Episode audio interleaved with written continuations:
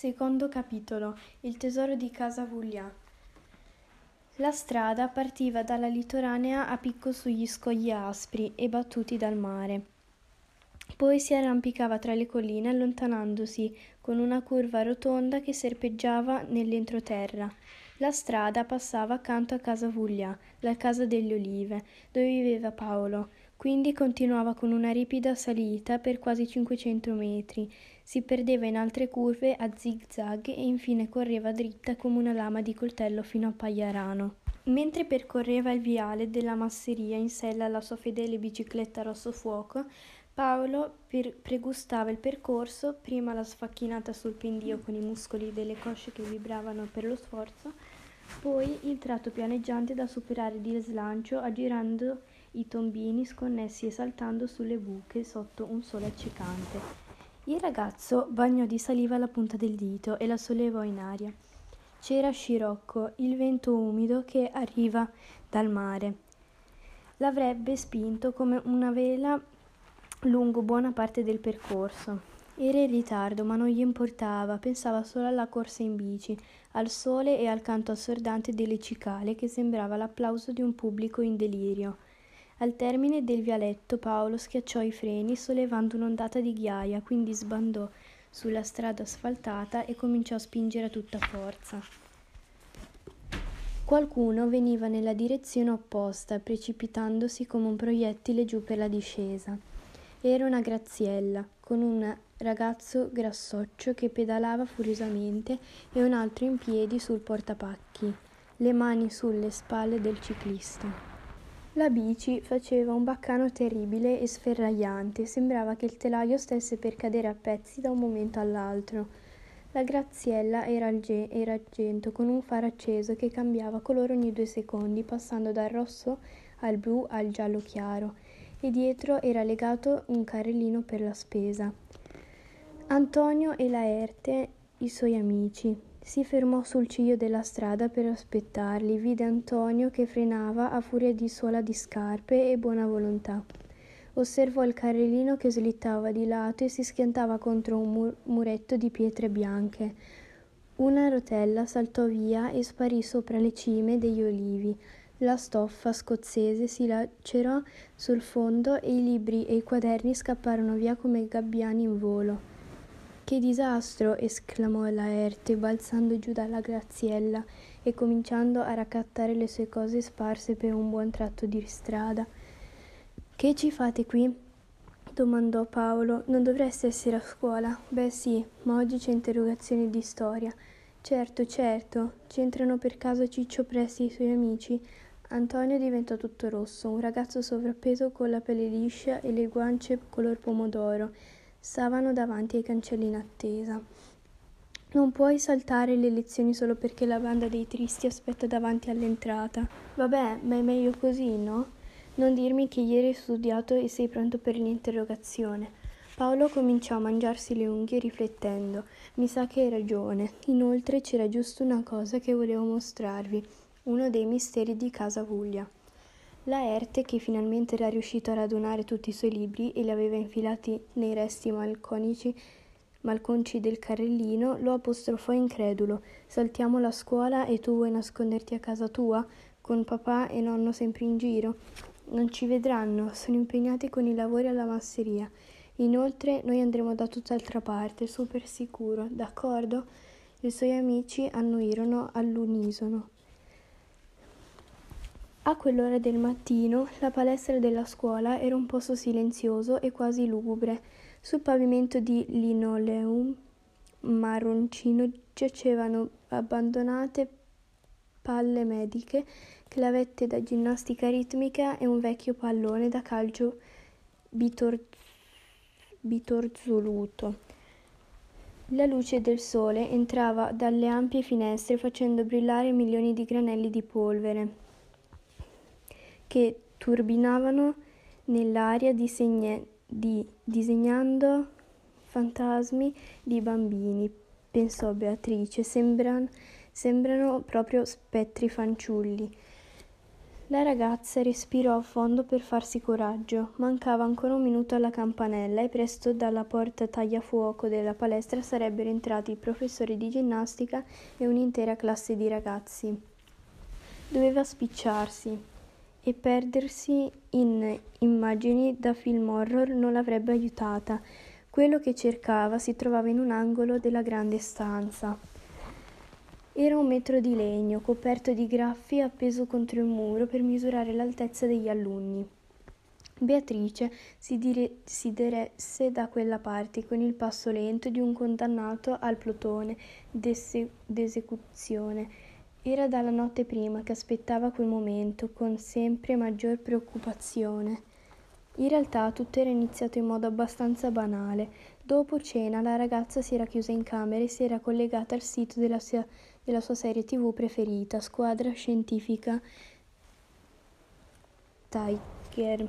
Parlava di un reparto della polizia specializzato in indagini difficilissime.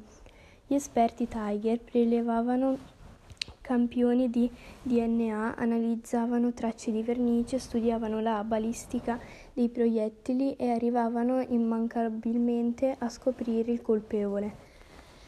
Beatrice in particolare era una fan della protagonista, la comandante della squadra, dottoressa Carly. La ragazza aveva deciso che da grande sarebbe diventata come lei, capo di un reparto della scientifica, aveva tutte le carte in regola, già da adesso era la migliore della sua classe, però, però, poli, però un poliziotto sul sito aveva scritto che per arruolarsi bisognava essere alti almeno 1,61 m, 1,65 per i maschi. Beatrice non conosceva la sua altezza, l'ultima volta che si era misurata le era sembrato di essere 1,52. Come poteva fare? Possibile che il suo sogno rischiasse di svanire per una sciocchezza come la bassa statura? Calmati, si disse la ragazza, ricorda che prima di entrare nella polizia dovrai fare il liceo e l'università, quindi sarai un'adulta e comunque vadano le cose sarai diventata più alta di oggi. A 13 anni l'altezza media per le ragazze è proprio 1,52. Crescerò, non mi devo preoccupare. Forse era vero, o forse no. Tremando la ragazza si sistemò contro il metro di legno appeso alla parete e tolse dalla tasca uno specchietto. Le restituì l'immagine di un volto magrolino. Indossava occhiali con una grossa montatura di plastica rossa e l'apparecchio per i denti illuminava il suo sorriso di scintillanti, di scintillanti bagliori metallici. Subito sopra la criniera di capelli crespi color paia si vedeva la scritta 1,56 m, 1,56 m. 5 centimetri troppo bassa per entrare nella polizia. Beatrice si lasciò scivolare sul pavimento sconsolata. Chi voleva prendere in giro? Lei era solo una secchiona della classe nanerottola e bruttina. Non sarebbe mai diventata come la dottoressa Carli. Casa Vuglia era stata costruita dal bisnonno di Paolo su un terreno che apparteneva alla famiglia da generazioni. Vista da fuori, la masseria era un parallelepipedo squadrato con, un alto portico retto da colonne sottili. Da quando era stato licenziato dalla fabbrica di serramenti, il papà di Paolo aveva deciso di ristrutturare la grande casa per trasformarla in un agriturismo. Una buona idea, solo che i soldi erano sempre troppo pochi e per un motivo o per l'altro i lavori non finivano mai. In realtà, agli occhi di Paolo, Casavuglia era già perfetta così e non voleva vederla invasa dai turisti. Erano gente strana, arrivavano d'estate con le loro macchinone lucide e si lamentavano perché la masseria era troppo lontana dal mare e c'era troppo caldo e le cicale facevano confusione. Solo pochi di loro riuscivano a capire davvero quel posto e di solito quei erano i ragazzi dell'età di Paolo che per un'estate si univano lui e gli altri amici che nelle frenetiche sorri, scorribande fra i campi. Per, per apprezzare Casa Vuglia bisognava riempirsi gli occhi di olivi, terra, alberi di fico che facevano venire voglia di scalare, ma non bisognava mai arrampicarsi su un fico, i rami erano troppo teneri e si spezzavano all'improvviso causando cadute rovinose. e ancora pietre, su cui si arrampicavano cespugli di cappero profumati e i fichi d'India, con i frutti rossi invitanti e le pale che si allungavano in ogni direzione, così piene di spine che se ci si pungeva bisognava stare mezza giornata a togliere aghi con le pinzette. Paolo guidò gli amici attraverso gli olivi, stando sempre attento a non entrare in vista della masseria. Scartò di lato, saltando un muretto basso e spaventando alcune lucertole che prendevano il sole. Era lenta, lo, impro- lo implorò Laerte che ansimava dietro di lui. Se sudo rischio di ammalarmi. Suderai per forza con tutta quella roba addosso, lo canzonò Antonio. Non, potre- non potresti togliere almeno la maglietta di lana? Poi ci parli tu con la mamma ha un sesto senso per certe cose. I ragazzi attraversarono un apprezzamento di terra brulla e sassosa fino a raggiungere un gruppetto di alberi di carrube disposti a semicerchio. Oltre le chiome rigogliose spuntava la pagliara. Era una piccola costruzione a tronco di cono, fatta di rocce bianche incastrate le une sulle altre. Su un lato alcuni gradini squadrati disposti a spirale permettevano di salire fino alla punta, dove si trovava un terrazzino circolare. L'ingresso era formato da una piccola arcata e c'erano due minuscole finestre che consistevano in realtà, consistevano in realtà di fiori ricavati fra le pietre. Secondo nonno Biagio, quella pagliara risaliva almeno ai tempi del suo triste trissavolo. All'inizio era stata costrui- costruita come abitazione, ma con gli anni l'avevano abbandonata e ormai serviva da deposito per gli attrezzi da giardino e altre cose senza valore. Che ve ne pare? domandò Paolo. Una pagliara, commentò asciutto Laerte. In una bella posizione, osservò invece Antonio, è all'ombra nascosta dagli alberi e siamo abbastanza lontani da casa tua perché nessuno possa sentirci. Paolo si appoggiò soddisfatto alla spalla dell'amico. È proprio quello che pensavo io, commentò. Ti ricordi la nostra idea di costruire una casa sull'albero? Ne ho parlato con mio nonno e lui dice che possiamo mettere a posto questa pagliara. Dentro è pieno di cianfrasuglie. cianfrusaglie, ma basterà fare ordine e trasformarla nella, nella nostra base operativa. Mitico, esclamò Laerte. Super, gli fece eco Antonio. Venite dentro, vi mostro com'è. La pagliara non aveva porte e l'ingresso era così basso che i ragazzi dovettero chinare la testa per entrare. Dentro c'era un'unica sen- stanza rotonda ingubera, ingombra, di vanghe, rastrelli, vecchi annaffiatoi, bucati e sacchi di calce. Il pavimento era in terra battuta. Sopra di loro il soffitto a volta era adornato di spesse ragnatele bianche che sembravano ghirlande di seta. Un po' strettino. E c'è un sacco di polvere, mi fa venire l'allergia, disse Laerte esbi- esibe- esibendosi in un potente starnuto. Paolo invece era raggiante. Immaginatela rimessa a nuovo, qualche sedia e una tenda per proteggere l'interno, per, per proteggere l'ingresso. Il soffitto, struttura il, so, il, soffitto avrà bisogno di una sistemata, credo che entri acqua, però la struttura tiene, il terrazzino sul tetto può servire da torretta di guardia. Potremmo sventolare la nostra bandiera. I tre ragazzi si guardarono. Una bandiera, delle sedie, magari una poltrona e un tavolino, provviste un computer portatile con la chiavetta per navigare in internet. Quella pagliara poteva diventare il rifugio più splendido che si fosse mai visto. Casa Julia, in linea d'aria, era abbastanza vicina, ma gli alberi la nascondevano. Loro potevano entrare e uscire indisturbati. Era davvero perfetto. Come sempre, Antonio fu il primo a mettersi a lavoro. Il ragazzo trovò in mezzo al ciarpame un mazzuolo di legno duro e alcuni vasi di terracotta sbreccati. Allo sguardo interrogativo di Paolo rispose Voglio sbriciolare i vasi e mescolarli con un po' di terra, poi basterà versare lì il, com- versare lì composto sul tetto della pagliara e compattarlo bene a colpi di mazzuolo. Così renderemo impermeabile il soffitto. Mentre io penso a questa faccenda, voi potete mettere in ordine. Paolo e Laerte non se lo fecero ripetere.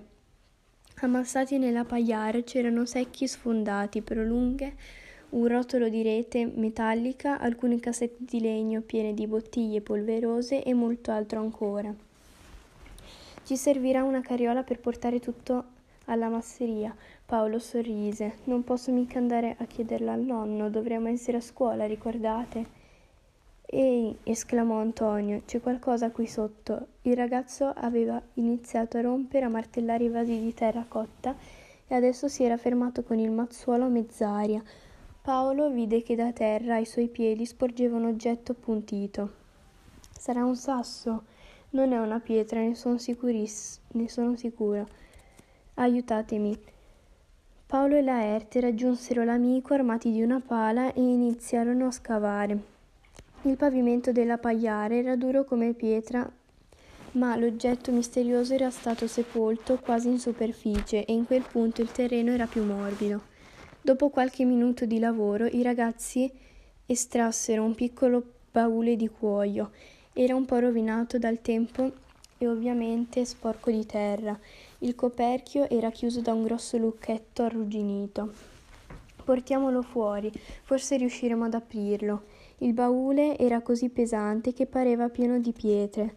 Una volta all'aperto il sole brillò sugli angoli rinforzati in ottone e sulla pelle antica e consu- consunta che lo rivestiva. Era davvero un bel baule, con un bel lucchetto. Cosa pensate che ci sia dentro? chiese Laerte. Un tesoro? Paolo liquidò l'idea con una scrollata di spalle. D'accordo, si trovava sottoterra, ma non è che fosse nascosto tanto bene e la pagliara non ha nemmeno la porta, chiunque poteva entrare e, porta- e portarselo via. Magari nessuno ci aveva mai fatto caso.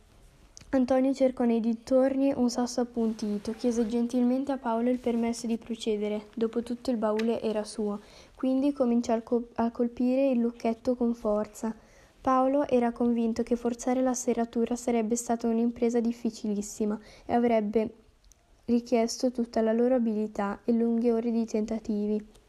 Invece fu un gioco da ragazzi al terzo colpo di sasso si sentì un forte crack e il lucchetto si spezzò a metà, lasciando cadere a terra un filo sottile di ruggine. A me l'onore, esclamò subito Paolo, afferrando con le dita il coperchio. Forse là dentro c'era davvero qualcosa di valore. Paolo già si immaginava mentre con aria trionfante mostrava ai, geni- ai genitori un baule ricolmo di antichi dobloni d'oro. Grazie al tesoro, suo padre avrebbe potuto completare i lavori e aprire finalmente l'agriturismo. Magari sarebbe avanzato dei soldi anche per Elisa, la sorella di Paolo, che, aveva, che faceva l'università a Bologna e lavorava come cameriera per pagarsi le spese. E magari, magari c'era tanto denaro che papà gli avrebbe regalato uno scooter per il suo quattordicesimo compleanno. Il ragazzo sollevò il coperchio con gli occhi che brillavano al pensiero di una montagna di oro zecchino, poi sentì la voce di Antonio carica di delusione. Sono solo vestiti vecchi. Sbatté le palpebre e dovette cons- constatare che l'amico aveva ragione. Dentro la cassa c'era un buffo cappello di, ve- di feltro verde, a tesa larga, un gilet di panno marrone senza bottoni, un corredo di lenzuola color crema. Beh, osservò Paolo, forse questi abiti sono antichi, ma magari valgono qualcosa. Cominciò a fugare nel baule, vestiti da neonato, pieni di trine e pizzi, due camicie rammendate, una tovaglia, una scatola di legno levigato chiusa da un fermaio.